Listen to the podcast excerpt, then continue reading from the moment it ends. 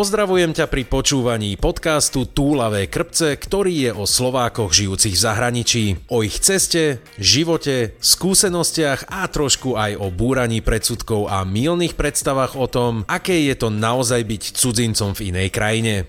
Ja sa volám Miro Cibula a v každom dieli sa budem rozprávať s jednou Slovenkou alebo jedným Slovákom o ich osobnej púti. Upozornenie. Rozhovory sú autentické, nefiltrované a môžu obsahovať expresívne výrazy. V dnešnom dieli sa rozprávam s Jurajom z Mijavy, ktorý žil za ostatných 10 rokov v 5 krajinách a dokopy na troch kontinentoch. Dnešný rozhovor je ale od Hajsku, kde sa zdržiava už posledné roky a tak povediac natrvalo. Juraj, veľmi pekne ti ďakujem, že si prijal moje pozvanie na tento rozhovor. Ďakujem aj ja. že si si našiel čas takto podvečer u teba vlastne na obed u mňa. Predsa len je to stále dobré mm, si pripomenúť aj, že sú tu nejaké časové rozdiely. Ja začnem hneď bez nejakých okolkov, bez nejakého toho naťahovania. Prosím ťa, ty chalan z Mijavy, a to som sa ešte od teba aj dočítal, že si za posledných 10 rokov žil vlastne v piatich krajinách a na troch kontinentoch. Aktuálne v Tajsku. Ako sa chalan z Mijavy dostane, prosím ťa, do Tajska? Nebolo to úplne priamo čiare. Um, vlastne keď som, bol, keď som ešte býval na Mieve, tak ďalšia zastávka bola vlastne vysoká škola v zahraničí, či to bolo Čechy, Brno, čiže zahraničie ako zahraničie. Hej? Stále zahraničie už aj, aj na škole, potom ešte aj predtým, najmä som bol akože vystavený ľuďom z zahraničia, akože stále ma to lákalo. Ďalší krok vlastne um, z Čiech potom bol Anglicko, čiže akoby taký prirodzený krok ďalej. A potom v tom Anglicku, tak tam je zase to ešte uh, viacej me- medzinárodné rozpoloženie tých ľudí, čiže akože tam, tam už to potom akoby ťahá do celého sveta. Medzi tým som bol aj v Amerike na práci cez dve leta, čiže to je tá ďalšia krajina. A potom, hej, vlastne po škole už priamo do Thajska, z Anglicka. A čo ťa konkrétne viedlo do Thajska, ak sa tak môžem opýtať, lebo predsa len to nie je asi tak, tiež si povedal, že študoval si v Čechách, na začiatku teda tak v poriadku, to je ešte také, že to si vieme bez problémovo predstaviť, ale len tak zodvihnúť kotvy a ísť do Thajska, to si asi nešiel na blink. Pravdepodobne si tam mal nejaký cieľ. Alebo si si povedal, že idem vyskúšať život?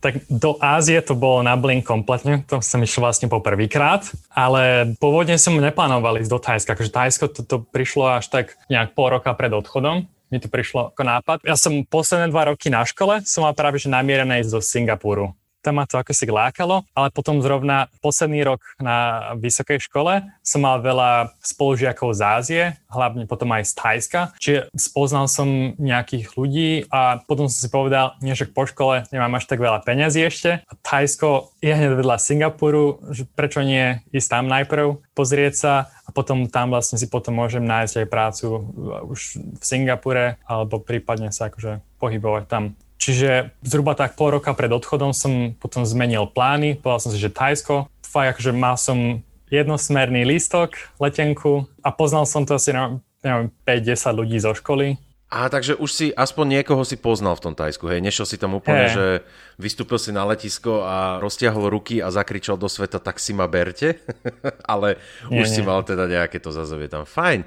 Ale aj tak si to predstavujem veľmi, ako išiel si tam s tým, že prídem dobre, vedel si, že už niekoho poznáš. Mal si aj nejakú predstavu, že akú prácu by si chcel robiť, alebo vlastne, že ani nie tak možno prácu, ale čo by si tam chcel robiť, alebo si si povedal, že uvidíme vôbec, to, to bolo strašne na bling, akože toto som nemal vôbec premyslené. To bol iba taký otvorený plán, že ste idem na skúsi, ako uvidím, čo bude ako. Mm. Po, nemal som predstavy o ničom, to by som klamal. A teda len pre uistenie išiel si do toho úplne sám, hej? Nešiel si do toho, že hey. s nejakým... Hey, takto klobúk dole, že si sa iba takto vybral. No a prídeš už tam, e, vlastne ty si v Bangkoku, ako do Bangkoku si prišiel hneď na začiatku, alebo si sa tam postupne nejako prepracoval? Hej, ja som už od začiatku bol priamo v Bangkoku, v hlavnom meste. Skúsi teraz spomenúť na situáciu, keď si pristal prvýkrát v Bangkoku, teda s tým, že OK, idem tu asi chvíľu fungovať. Aké sú prosím ťa pocity, keď pristaneš a, a s touto myšlienkou, že OK, idem tu fungovať, čo ti prvé prebehlo cez hlavu? Čiže ja som to mal trochu jednoduchšie, lebo keďže som tu mal tých spolužiakov zo školy, aspoň teda pár ľudí, tak našťastie pomohli mi s ubytovaním, čiže o tom som sa nejak nemusel starať. Takže na prvých pár dní som mal hotel, ale akože prvé pocity, že keď som išiel vo vlaku už z letiska, že wow, to bude zaujímavá skúsenosť. Vlastne ja som sem prišiel na konci septembra, čiže na Slovensku nebolo úplne až tak zima ešte, ale ako samozrejme troška teplotný rozdiel. Mm-hmm. To, keď som sa potom ťahal s tými kuframi, jak som bol spotený, som, som náhodou prišiel, to mi tieklo z čela. Takže prvé pocity pod a teplo, hej? OK, dobre, to si e. zapisujem, to sú nové pocity, ktoré som ešte takto nepočul nikoho po príchode. A vraví, že si sa vlastne prvé dni v hoteli ubytoval, potom mal si tu tých kamarátov, ktorí ti trošku pomohli. Teraz tie prvé pocity, to predpokladám, že u každého sú najskôr také, ťa to skoro až prekoná. Je to fakt veľa na začiatok a po nejakej dobe už ako si tam bol, dajme tomu nejaký týždeň alebo mesiac, začínal si si uvedomovať nejaké tie rozdiely medzi tým, čo si mal, lebo každý má nejakú predstavu, keď príde do niekam, že aké to asi bude, tak asi tak po mesiaci si to už vedel zhodnotiť, že ako sa stretli tvoja predstava s realitou, či to bol veľký rozdiel, alebo to bolo naozaj tak, ako si čakal. O Bangkoku predtým som veľa počul, ale nemal som samozrejme žiadne skúsenosti, čiže ne, nevedel som, že si presne mám predstaviť. Myslím, že na Slovensku máme takú predstavu s filmom, že Bangkok to je úplne divoký západ. Presne tak, ja si to stále tak predstavujem. Ale je to úplne v pohode mesto, akože bezpečné, ako čistota závisí na okolí, v ktorom sa človek pohybuje, ale fakt aj potom, aj keď rodičia prišli, tak tiež boli prekvapení, že to je normálne mesto. No s týmto sa my väčšinou Slováci stretávame práve opačne. Ja ešte si pamätám, keď som bol na strednej na jednom výmenom pobyte v Nemecku, tak um, nás upozorňovali predtým ešte zo slovenskej strany, že ak sa vás bude hostovská rodina pýtať na to, či viete, ako funguje vypínač na svetlo a či viete teplá studená voda a čo je mikrovlnka, tak sa neurážajte. Oni si naozaj myslia, že my sme tu ešte bačovia, čo jazdia na ovciach. OK. Takže nejaké takto podobné. Tak ako ale, ako vravíš, každá krajina, každé mesto má svoje pre a proti. Bratislava tiež nie je iba to hlavné mesto, rozmýšľal som, že aký prívlastok tam použiť, ale napadlo iba to hlavné mesto Slovenska, ale tiež má svoje tienisté stránky. Ale o Slovensku sa tu nebavíme. Po príchode teda do Tajska už nejaké tie predstavy si mal, ale spomenul si aj, že ti pomohli s ubytovaním tí kamaráti. Ako vyzerá hľadanie ubytovania v Tajsku, hlavne v Bangkoku, ktoré teda nie je maličké mesto, ako hľadať si ubytovanie a ešte ako cudzinec. Takto ešte sa ťa opýtam, ovládal si už jazyk, ktorým sa tam lokálni rozprávajú, alebo si išiel do toho s základnou európskou výbavou typu, teda to si predstavujem pod tým slovenčinu a angličtinu? Tak slovenčina tu nie je moc užitočná, ale hej, s angličtinou to sa dalo v pohode. Náhodou akože mimo mesta fakt závisí, že kde sa človek pohybuje, ale v meste je to tu s angličtinou úplne v pohode. Mm. Akože nie každý rozumie, ale viac menej spravíš všetko tu na s angličtinou. Tak najtežšie asi, keď ten človek príde, že vlastne vybrať si okolie, lebo je to samozrejme velikánske mesto. Z jednej strany na druhú tu má už desiatky kilometrov, čiže musíš si dobre vybrať. S týmto mi pomohli kamaráti zo školy, čiže od to bolo jednoduchšie a potom už vlastne keď vieš, kde chceš bývať, tak to je veľmi jednoduché. Je kopec stránok na internete, ktoré sú akože mm-hmm. na dobrej úrovni. Tam vlastne iba keby skontaktuješ tých maklérov cez uh, tie byty, ktoré sa ti páčia a potom si keby dohodnete stretnutie, pozrieš sa a je to veľmi priamočare, veľmi jednoduché.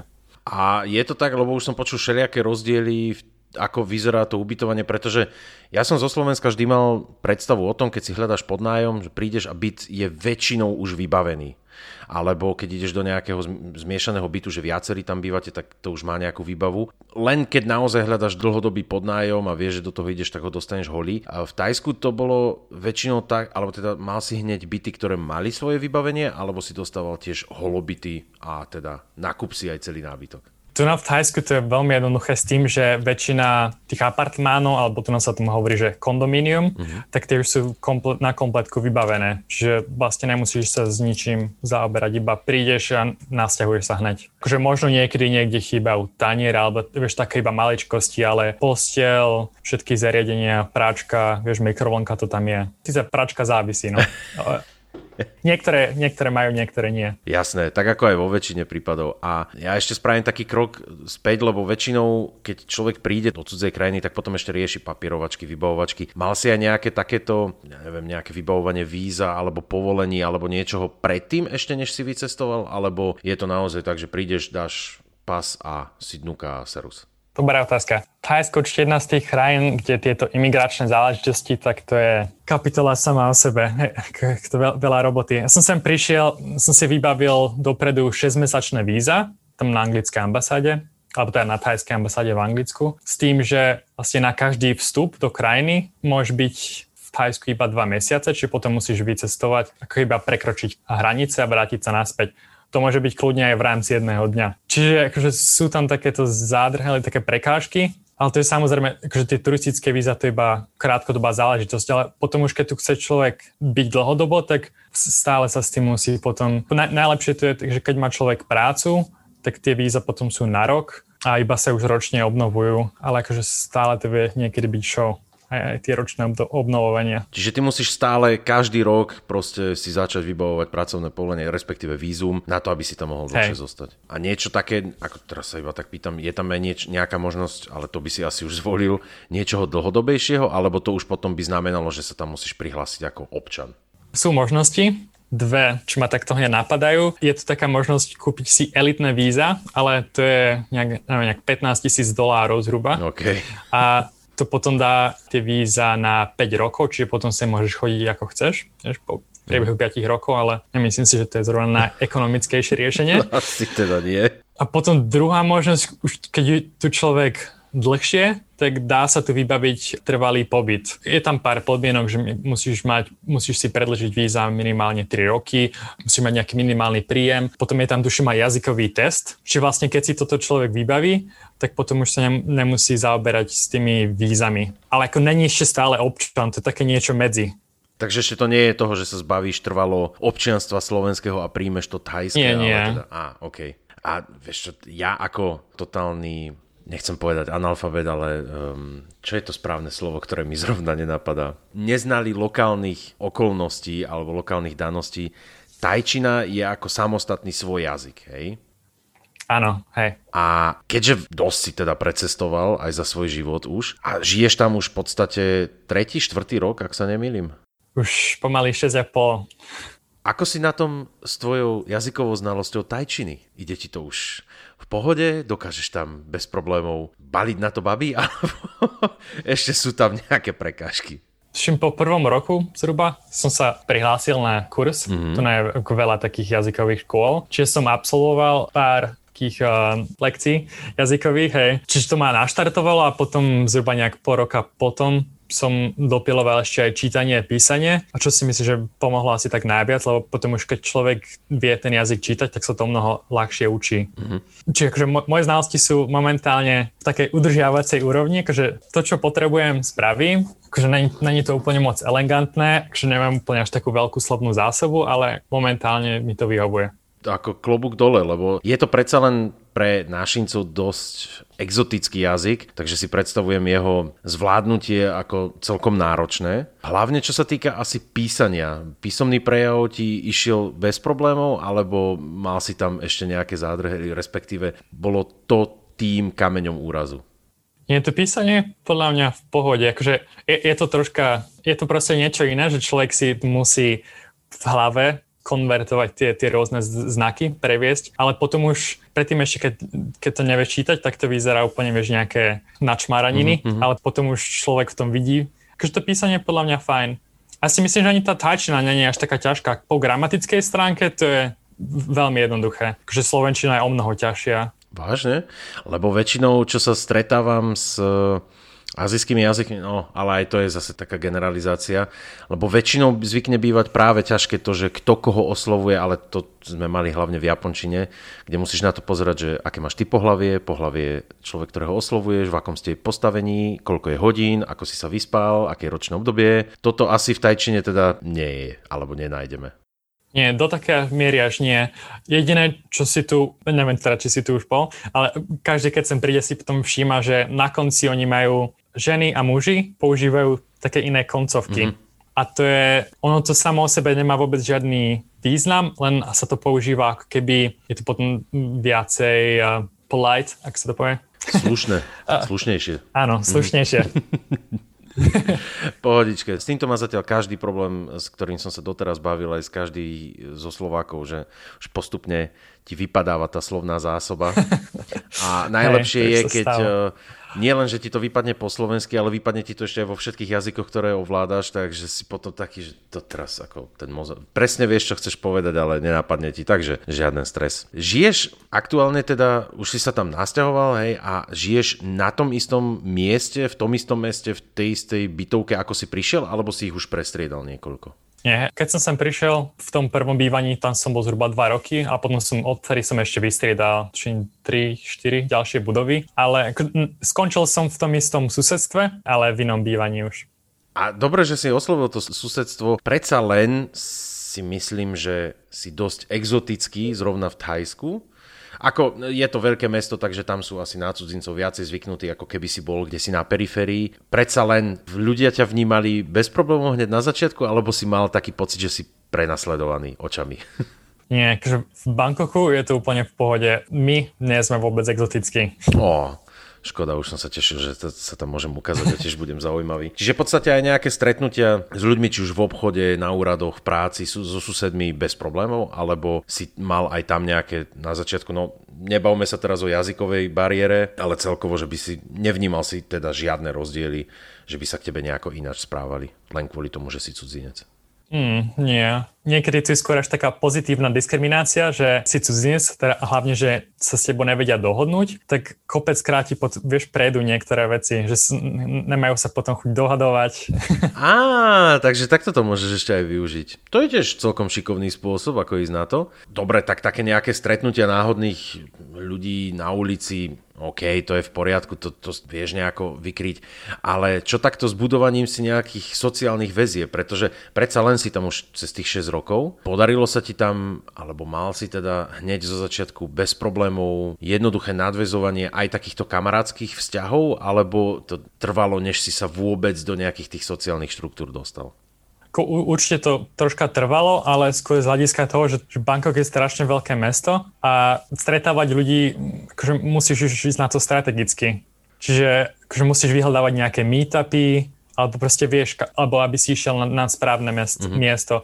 Lebo akože tu na v týchto susedstvách ako s týmito ľuďmi, čo, čo tu bývajú, akože s tým, s tým nebudeš mať nejaké vzťahy. A už to budú skôr ľudia, akože buď sú to naši rovesníci, ako či už sú odtiaľto, alebo z, z iných krajín. Čiže akože chce to, chce to vedieť sa tu navigovať trošku. A využíval si na to hlavne také nejaké tie facebookové skupiny alebo aj prípadne nejaké aplikácie, alebo tiež cez niekoho, kto, koho poznáš, tak ti odporúčil a ten ťa prípadne zobral? Hej, zo začiatku som používal Meetup, čiže bolo tu v meste veľa meetupov a pamätám si, že keď som sem prišiel, tak som na Google vyhľadával, že vlastne ako, ako si nájsť kamarátov. a zrovna mi tam vyšiel ten jeden, jedna skupina z Meetupu mm-hmm. a tá bola dobrá. Tam, tam som potom našiel veľa kamarátov. A sú to prednostne ďalší cudzinci ako, ako aj tí, žijúci v Thajsku, alebo sú to aj lokálni, ktorí sa proste chcú stretávať s niekým iným? Bol to zhruba tak pol na pol. Bol tam aj zhruba polka cudzincov a polka domácich. A tie stretnutia potom sú také, že nejaké, že ste sa desí, no teraz asi v tomto období je to trošku ťažšie, hej, aktuálnej situácii, ale uh, bavme sa, tak už si tam nejaký ten piatok, to ste sa stretli si v reštaurácii, na káve, alebo ste spoločne nejaké eventy mali vyslovene, že uzavretá spoločnosť, alebo to bolo také, že otvorené? a ten chalan, čo to organizoval, tak zrovna býva inak tu na, v tejto budove. A on vždycky vybral nejaký podnik, tam sme mali keby svoj vyhradený priestor, či po meste to bylo buď v reštauráciách alebo v baroch. Mm. A ako to vyzerá treba so stretávaním iných Slovákov? Ako Thajsko a Bangkok nie sú asi zrovna destinácia number one, ale z toho, čo som zatiaľ vždy si všimol, tak Slováci sa všade nájdu. Tak verím tomu, že nie si asi jediný teda v Bangkoku. Stretol si sa už aj s ďalšími Slovákmi, alebo vôbec ako nie je tam nejaká, nejaká komunita, nejaká súdržnosť, nejaká, nejaký, že je to iba tak, že viete o sebe? Hej, máme tu, máme tu slovenskú komunitu. Teraz rozmýšľam, že ako som sa vlast, ako som ju našiel, ale čo si spomínam, že raz náhodne som v bare stretol spolužiaka z gymnázia, z Mijavy. To nemyslíš teraz vážne. Ktorý tu tiež býval. Tak, a myslím, že potom on mal ešte viacej kontaktov a máme tu takú skupinu, neviem ani koľko nás tu teraz je, zhruba 50. Také zaujímavé osobnosti, mali sme tu profesionálneho futbalistu, herečku, je tu jeden model, čo poznám. Mená sa ťa budem pýtať tiež o chvíľu, toho sa neboj, ale teraz už len to stretnutie teba s tým bývalým spolužiakom, vy ste vedeli o sebe, že ste... Nie, vôbec. Či vôbec akože... To bola náhoda. Milí posluchači, ja to tvrdím už dávno, svet je jedna veľká dedina. Ako ono to bolo fakt komické, lebo Mijava, neviem, či poznáš, má zhruba 10 tisíc ľudí, čiže akože fakt malé mesto, čiže to bola, bola veľká náhoda ako tieto náhody sú veľmi zábavné, hlavne keď si človek uvedomí, že naozaj Miava, 10 tisícové mesto, nevedeli ste navzájom o sebe, že ste v Bankoku a ešte stretnúť sa v jednom obchode, tam stačí možno dve minúty neskôr by si boli šiel, nestretnete sa, nevidíte sa, hej, a proste, no veľmi pekné stretnutie, takto viem si predstaviť, že asi aj on bol celkom prekvapený, keď ho niekto oslovil po slovensky a jeho menom. A čo si spomínal, teraz profesionálneho futbalistu, herečku, modela, to sú na Slovensku známi a takto fungujúci ľudia, alebo boli to, dajme tomu, ten profesionálny futbalista je Slovák, ale je profesionálny futbalista v Thajsku? Na Slovensku ani neviem, lebo ja už som tam vlastne nebýval skoro 12 rokov, mm. čiže nemám až tak prehľad, že kto je známy, kto nie. Tá herečka možno, nie, myslím, tá tiež pôsobí viac menej v zahraničí. Ona už sa, myslím, že teraz presťahovala do Anglicka. Ale ten fotbalista, ešte nespomínam si, neviem. Úplne v poriadku. Takže sú to hlavne Slováci, ktorí išli do zahraničia a tam sa im podarilo preraziť. Hej, nie, že na Slovensku už etablovaní Slováci, ktorí si povedali, tak teraz idem dobiť svet s mojim futbalom, čo si predstavujem veľmi zábavne, že by aj takáto funkcia tam bola. No, ale teda vraví, že tá komunita tých Slovákov, alebo väčšinou teda v zahraničí sú to Slováci a Česi, do takej jednej skupinky sa dávame, vám funguje, stretávate sa ešte aj nejako pravidelne, robievate si nejaké slovenské večery, prípadne si spravíte halušky, alebo je to také, že skôr na takej voľnejšej rovine? Hej, stretávame sa vždy do roka, alebo v rámci roka máme neviem, tak 3 alebo 2, 3 až 4 niekedy stretávky, že je to bez jedla, väčšinou si ideme niekam sadnúť. Poteraz už majú, veľa už z nich majú vlastné rodiny, čiže už to je také náročnejšie, ale hej, akože stretávame sa. A potom ešte individuálne, hej, akože už máme akože vybudované nejaké také užšie priateľstvá. Ja tu no mám v susedstve ešte ďalšie Slováka, tiež z, z južného Slovenska, tak spolu niekedy chodievame behať, ako sa ti darí so sociálnym životom tam priamo, ako s lokálnymi? E, je to už tak, že fakt máš tie kamarátske vzťahy za tých 6 rokov vybudované na takej úrovni, že aj chodievate, dobre znovu máme dobu ako máme, ale aj chodievate spolu, dajme tomu na nejaké výlety von, alebo je to skôr iba také, že sa poznáte, postretávate sa možno, kde si iba si sadnete a iba tak, že sa držíte na odstup. A či v podstate aj teba už volajú niekam von? Hej, jasne. Má, mám tu už kopec známostí v rámci domácich a hej, akože chodievame kľudne cestovať, chodievame von. Čiže ja som si všimol takto, že väčšina už sú takí ľudia, že ktorí už boli v zahraničí a s tým je to úplne najjednoduchšie. Mm. Že to, že keby my sme taká krvná skupina a potom tí ľudia, tu už fakt nezávisí, že odkiaľ človek je, ale už sa veľmi ľahko spoja. Čiže napríklad pred pol rokom som išiel na dovolenku na Phuket a tam na letisku som narazil na tiež domáceho Tajca. Hneď sme si úplne sadli. Tiež bol trocha cestovaný a mohol by byť kľudne aj Slovák. Tak sme si rozumeli. A aké majú oni vlastne, teda respektíve majú aj oni nejaké znalosti vôbec o Slovensku, alebo je to také, že možno niekedy počuli, prípadne, prípadne spomenú to veľmi obľúbené Československo, ktoré ešte stále v hlavách väčšine cudzincov je, že tak to funguje? Nie, tu na Československu moc nepoznajú, ale vždy sa pýtajú, či je to blízko Ruska. Oh. Čiže či znalosti majú troška medzery. A tak asi, asi ako každý. Sociálne zázemie tam máš vybudované a ja sa teda opýtať chcem, nemusíš odpovedať, ako to vyzerá s tvojim hľadaním prípadnej potenciálnej partnerky. Je tam nejaká možnosť, že fakt bez problémov vieš si nájsť nejakú potenciálnu partnerku, alebo je to predsa len taký stop, lebo aj s tým som sa už párkrát stretol, od pár ľudí som to počul, že aj keď kamarátske vzťahy si vieš vybudovať, vieš si nejaké to sociálne zázemie spraviť, ale v tom momente, ako by to už malo prejsť na nejaký vzťah za hranice priateľstva, tak niekedy sa proste tí ľudia tak stiahnu, že a, nie, my sa tu držíme medzi sebou. Nie, akože s tým vôbec nie je problém. Potom už čo si myslím, že je možno dôležité, že závisí, že kde potom človek chce bývať. Takže keby som tu chcel bývať celý život, tak ako není vôbec žiadny problém, ale kebyže napríklad vieš, za pár rokov už chcem ísť niekam inde mm-hmm. inám do inej krajiny, tak tam, tam už potom mohol byť problém, že vlastne, alebo musí vybrať tak, aby aj tá partnerka by bola s tým OK. Že je tu veľa ľudí, ktorí proste nie sú až takí cestovaní a tí väčšinu by to naniesli až tak dobre. Veľmi hlúpa otázka, ale neodpustím si ju. Predsa len, um, myslím, že dosť veľa ľudí videlo Hangover, sa mi zdá, že sa to volalo po anglicky. Áno. Uh, Bangkok predsa len je zložený z dvoch slov, ktoré niečo už evokujú. A mal si, opýtam sa to na rovinu, mal si už aj nejaké tie skúsenosti, a teraz nemyslím ako skúsenosti skúsenosti, ale že či to pravidelne stretávaš, tak ako si to my predstavujeme, tému Ladyboys tam, alebo je to naozaj len niečo, čo je určitá sú subkultúra toho, ale to bolo vypichnuté a strašne nafúknuté, že to nie je až tak rozšírené, ako sa vo všetkých filmoch a seriáloch ukazuje. Nie, je, je to fakt pravda, je, je to tu, ale je, je to úplne bežná záležitosť, čiže stretneš to hoci kde a je to, nie je to žiadne tabu, je to proste normálny život. Aj sociálne to je akceptované. Súčasťou keď... každodenného mm-hmm. života, áno. Cool.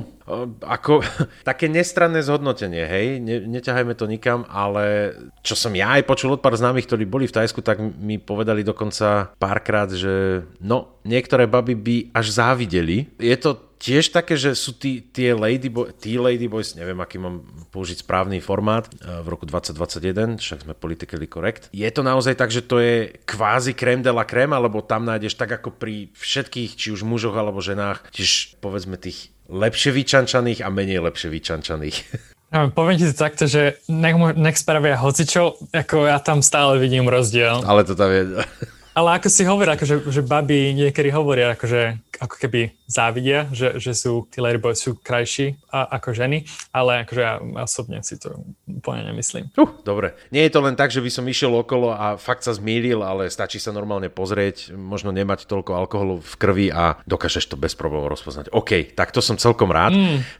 Keď nemáš skúsenosti, tak sa zmýliš. Uh, OK, fajn, takže najbližšie, ak sa budem chystať niekedy do Bangkoku, tak ti dám vedieť, aby si ma zobral zo sebou, aby som náhodou. Aj, aj bez alkoholu, akože hlavne zo začiatku sa určite pomýliš, ale potom človek už vie ako na to a ja som s tým nemal zatiaľ problém. No, tak že by som aspoň, sa pomýlil. Aspoň, že tak. A pracuješ ako nejaký druh freelanceru, alebo máš nejaké zamestnanie na trvalý pracovný pomer, to nazvime aktuálne tam? Momentálne som na, mám zamestnanie trvalé. Ja akože prešiel som si už rôznymi stážami. Čo vlastne na začiatku, keď som sem prišiel, tak ak keby iba freelancer, som mal ešte pracovný vzťah s jednou firmou v Anglicku, tam som študoval, čiže keby to mi umožňovalo tu bývať, čiže som mal nejaký, aspoň nejaký príjem, ale tu nie je až taký problém s príjmom, ale s tými vízami. Čiže keď tu človek chce byť dlhodobo, tak máš viac menej tri možnosti, že buď pôjdeš do práce, tá ti dá víza, založíš si svoj biznis, ten biznis ti potom tiež dá víza, alebo sa tu potom oženíš a vlastne keby tým si vieš zaobstarať ten dlhodobý pobyt. No a tie víza, keď si obnovoval, stačila ti aj nejaká taká stáž, alebo si to musel stále nejakým spôsobom repovať, že no ešte to niečím... Nie, akože s týmto sú tu fakt striktní a nie každá firma môže sponzorovať, tak by som to nazval, mm-hmm. tých cudzincov, mm-hmm. alebo zamestnávať vôbec, čiže sú tu na to podmienky, čiže už len človek, keď hľadá prácu, tak už to je o to náročnejšie, že keby nemôže pracovať všade. Musia keby vyfiltrovať tie firmy, ktoré vlastne ho reálne môžu zamestnať a potom v tých firmách tam už už, už sú na to zamestnanci, ktorí to potom robia za teba, čiže tam už to je bez problémov. A čím je to ovplyvnené, že či ti firma môže robiť sponzora alebo nie? Je to veľkosťou tej firmy, alebo no, predpokladám, že asi keby si sa zamestnal u nejakého lokálneho fast food výrobcu alebo niečo, tak by to bolo asi komplikovanejšie ako vo firme, ktorá, dajme tomu, má aj ofisy a nejakých takých zamestnancov. Tak ono je to hlavne tým, že Thajci si chránia domáci trh, čiže keď sem chceš prísť ako zamestnanec, založiť podnik a akože bývať, tak musíš zamestnať, keď si ty ako cudzinec vo firme, tak musíš mať potom na hlavu, e, musíš mať štyroch domácich zamestnaných. Oh, okay. Ale si, tam sú potom ešte aj uh, kapitálové náklady, čiže musíš mať určitý kapitál, keď chceš podporovať, alebo keď chceš zamestnať cudzinca, čiže je tam zo pár týchto podmienok, nie každé firmy vlastne akoby to splňajú, čiže ako nejdem sa ťa pýtať na výšku tvojho platu, do toho má nič a je to hlavne osobná, osobný údaj, ale prácu, ktorú teraz vykonávaš, považuješ za nejakú priemernú, alebo ako v zmysle toho, že priemerný plat, alebo je to nejaký nadštandard, ktorý ty dostávaš? V rámci Thajska to bude nadštandard. Aha, OK. Tým pádom, keď si ale predstavíš taký štandardný príjem, ako vyzerá život so štandardným príjmom Thajca v Thajsku? Je to, lebo dosť často, čo som počúval, tak e, boli práve vyjadrenia, že do Thajska je naozaj najdrahšia letenka a potom už fungovať tam je aj s našimi slovenskými príjmami je tam úplne kráľovské. Je to naozaj tak, alebo sú to zase iba prehnané báchorky?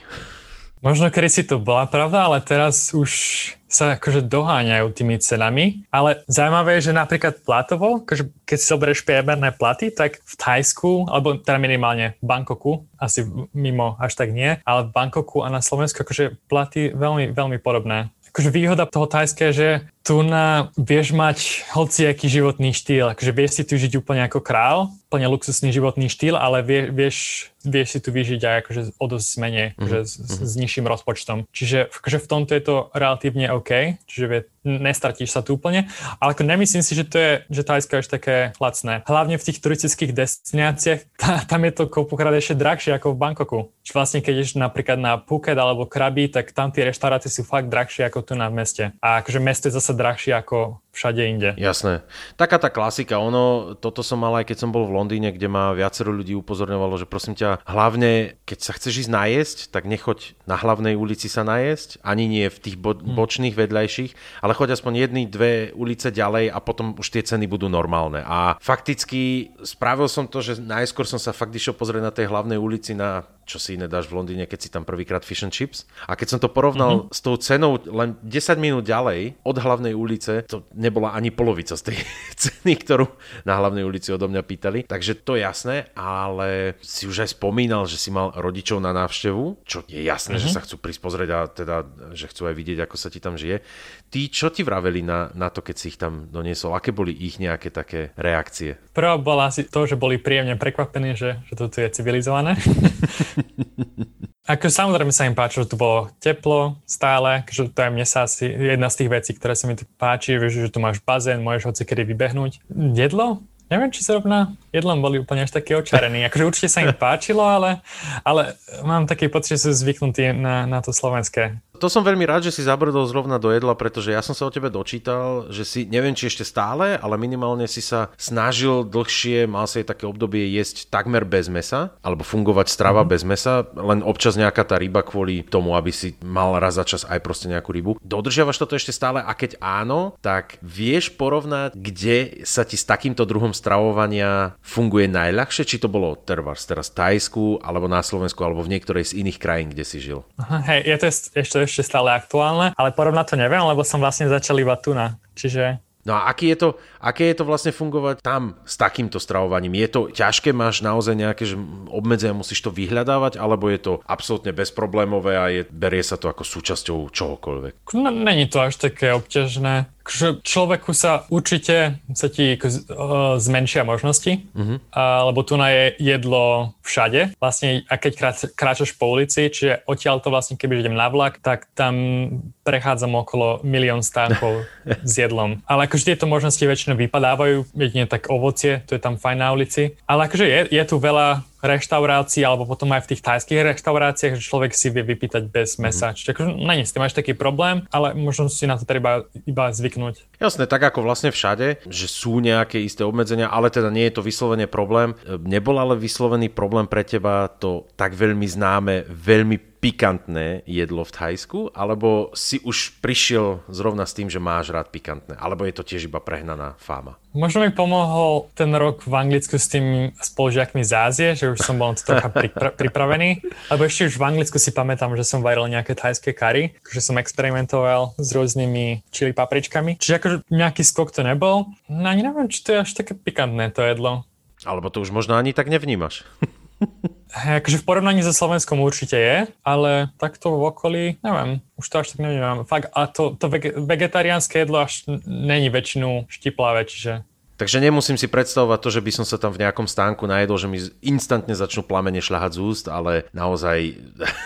No, je to stále možné, lebo... Ah. Keď si objednávaš jedlo, tak oni sa potom pýtajú, že koľko tam chceš tých čili papričiek.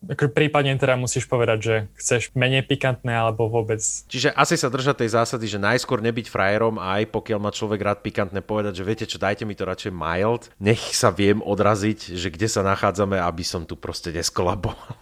Zaujímavá situácia, že tu je celkom populárne jedlo, to volá, že papajový šalát. Mm-hmm. A veľakrát, že keď si, keď si to aj vypýtaš, aby to nebolo štiplavé, tak ono to ešte stále je štiplavé, lebo to pripravujú v takej jednej istej nádobe, čiže Aha. ten predtým, keď mal štiplavé, tak to budeš mať štiplavé aj ty.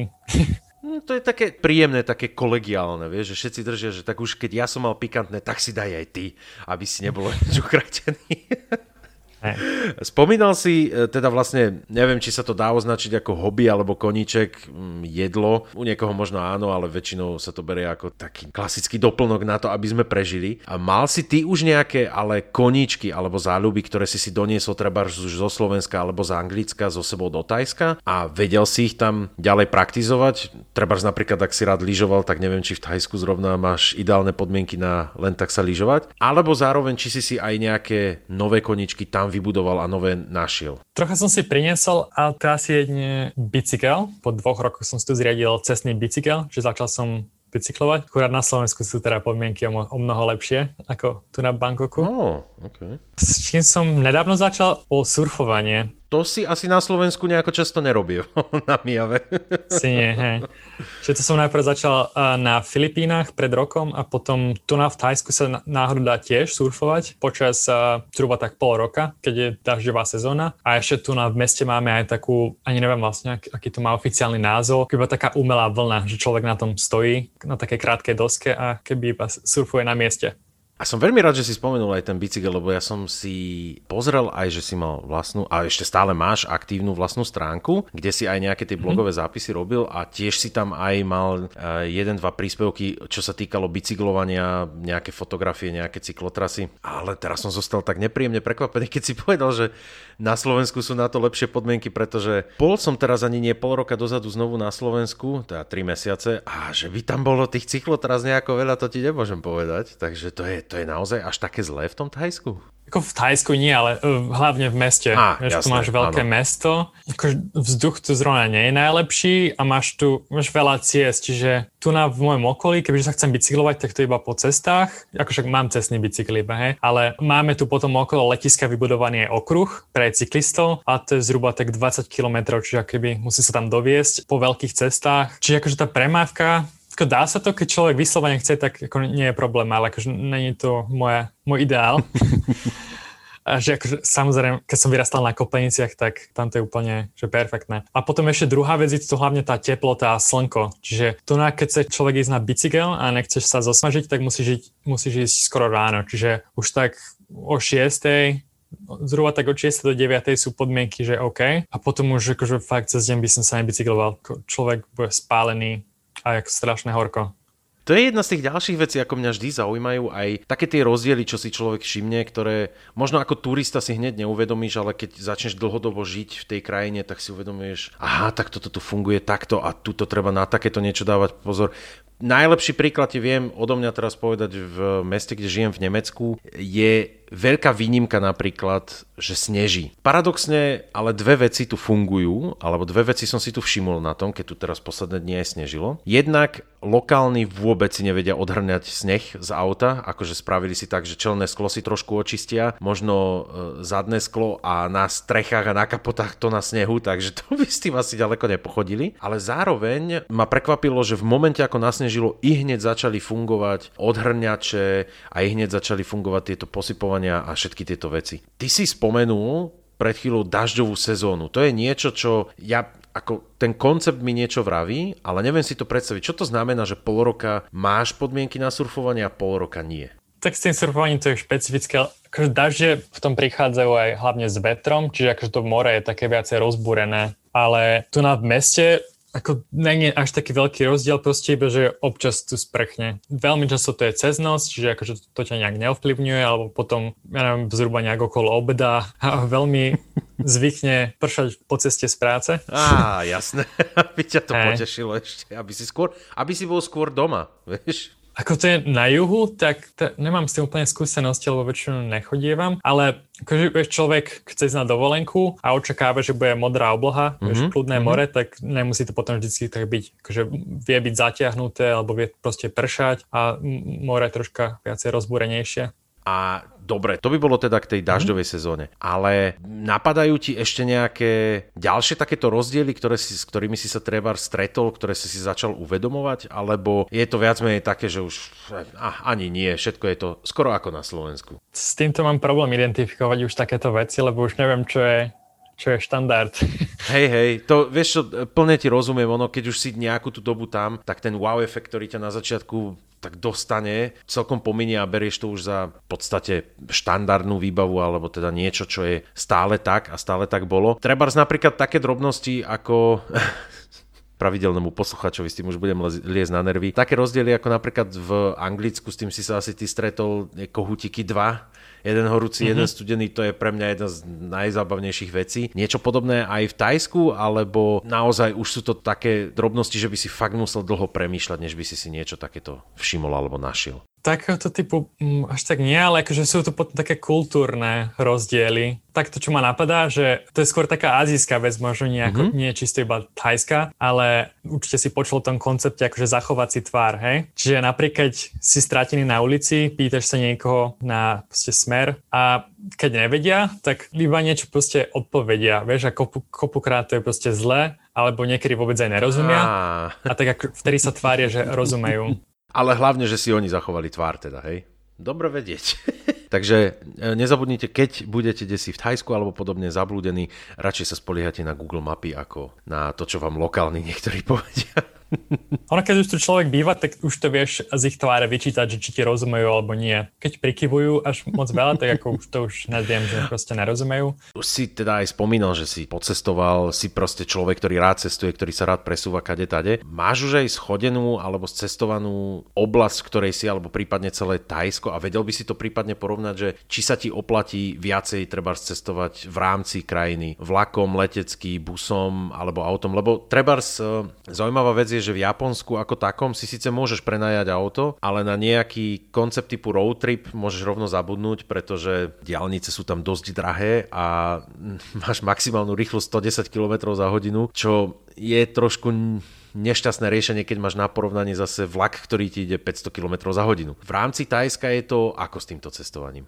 Dobrá otázka. To je myslím, že jedna taká vec, ktorou môžu byť ľudia prekvapení, že keďže tá krajina je dosť veľká, tak sú tu potom aj dosť veľké vzdialenosti medzi miestami, že keby som povedal rodičom, že nejdeme na výlet, trvá to tam 5 hodín, tak ma pošlu niekam. Ale ako tu na to je relatívne bežné, akože napríklad keď som bol na Nový rok na ostrove na juhu, mm-hmm. tak tam nám trvalo 7 hodín prísť dole. A akože najlepší spôsob, ak sa dá, tak najlepšie, na, určite najrychlejšie je letieť. Akože je tu kopec letísk aj po celej krajine, aj hore na juhu, tá aj, na severe, aj dole na juhu. To je určite najrychlejšie. A potom, keď tak tam si požičať auto, s tým ako nie je problém. Ale ako fakt, že na také dlhé roadtripy, určite sa to dajú, ale není to podľa mňa najšťastnejší spôsob, lebo cesty kvalitou si myslím, že cesty sú fajn, ale mimo mesta tu nemajú napríklad diálnice, že nemajú tu rýchlostné cesty a tam, tam sú potom kopeckrát rýchlostné limity nejak 90, myslím, myslím, že 90. Som zrovna kvôli tomu ešte dostal pokutu nedávno. Gratulujem. No a ako to vyzerá treba s takou, s takou dopravou v rámci mesta? Predsa len Bangkok e, je to takmer 8,5 miliónové mesto. Predsa len všeobecný pohľad na Thajsko je nie čo do toho štýlu, že á, však už voľa ako bude a Hakuna Matata nastavenie. Dochvíľnosť nejakých tých spojov. Je to naozaj katastrofické, ako som počul už od pár známych, treba napríklad v Afrike, kde síce máš napísaný odchod toho autobusu, ale to je naozaj čisto len veľmi orientačný údaj, alebo tu vedia naozaj pekne dodržiavať tie odchody, že sa vieš podľa toho, ako treba turista, ktorý by som prišiel do Bangkoku a naplánoval si nejaké takéto cesty, môžem sa na to spoliehať, alebo mám si tam nechať radšej nejakú rezervu? Čiže musíme to prebrať podľa rôznych tých typov. Čiže autobusy, keď chceš ísť mimo mesta, tak tie sú viac menej na čas. Ako keď meškajú, tak to sú iba pár minútové záležitosti, akože s tým nie je problém. V rámci mesta Čiže máš tu, máš tu veľa spôsobov. Najlepší je vlak, ten nadzemný vlak, čiže nie je metro, uh-huh. ale keby nad zemou. Sice máme, máme tu aj metro už. Ako ten je najlepší a tam nemusíš vôbec pozerať na čas, lebo tam proste prídeš a do dvoch minút tam je ďalší vlak, čiže s tým nie je problém. Potom sú to aj autobusy, ale akože tam väčšinou chodia iba domáci a ako tam určite s časom je problém, lebo tá premávka je tu neprevydateľná. Akože niekedy je to tak zasekané, že niekedy ti to trvá pol hodiny, niekedy ti to trvá 3 hodiny. Wow akože sa fakt nedá predvídať. Potom dobre sa tu cestuje na motorkách, čiže máš tu aj obyčajné taxíky, tiež akože s nimi sa dobre cestuje, sú lacné, ale zase musíš sa spoliehať na premávku. A čo je rýchlejšie, sú potom motorkové taxíky. Sú väčšinou chlapíci na motorke, iba sadneš dozadu a zavezú ťa. A tie sa vedia presekať cez premávku, čiže s tými, tými to je fajn. Čiže to je tak, že skočíš dozadu chlapíkovi na, na motorku, nie tak, že v sajtke jazdíš vedľa neho, hej? Nie, nie, hej. za, hej, sedíš, sedíš za šoférom. Juraj, veľmi pekne ti ďakujem za tieto informácie. Ešte nejaká taká vec, ktorá by ti napadla tak na záver, nejaká taká drobnosť, ktorá je možno špecifická, či už teda pre Bangkok alebo pre Tajsko. Niečo, čo možno nie je úplne taká tá turistická, klasická nejaká drobnosť, nejaký suvenír, ale niečo, čo je naozaj lokálne, čo by si možno vedel odporučiť alebo nejako vyzvihnúť, že s týmto som ani ja nepočítal, ale je to... Možno, čo by som odporučiť, akože odporučiť takto nie, ale čo ma teraz napadá, že je to také unikátne, sú niektoré lieky, lebo napríklad kamarátka, čo je na Filipínach, tak tej občas posielam nejaké lieky, ktoré sú tam o mnoho drahšie. A s tým už som sa stretol, že niektoré lieky, alebo prípadne ešte nejaké zákroky, vieš, rôzne kliniky, buď zubári alebo tak, tak to sa tu oplatí. Takže najbližšie si naplánovať dovolenku do Thajska, jednak aj si oddychnúť a jednak aj si dať spraviť nejaké operácie, drobné zákroky, ktoré... Ušetrí vám to kopu času a kopu peňazí a regeneráciu máte v krásnej krajine. Juraj, veľmi pekne ti ďakujem za tvoj čas a za tvoje odpovede. Dúfam, že teda sa ešte niekedy budeme počuť, možno aj pri pokračovaní, keď prídu nejaké ďalšie otázky. Sa málo. A teda držím ti palca, aby sa ti aj naďalej darilo a aby si sa tam mal dobre a prípadne daj vedieť, keď sa znovu niekam presťahuješ. Ďakujem, podobne. Ešte sme si pre vás pripravili pozdrav od Juraja Podhajsky. Sawadee krab, pomše Juraj, indi ton rap muang thai. Ak sa ti rozhovor páčil, tak daj tulavým krpcom páčik na Facebooku a Instagrame a prípadne zanechaj recenziu na podcastovej aplikácii, cez ktorú práve počúvaš. Ak by si chcel niečo vytknúť, tak mi napíš aj priamo cez túlavekrpce zavina gmail.com alebo cez sociálne siete. Za každú reakciu budem vďačný a teším sa na teba opäť pri ďalšom dieli Túlavých krpcov.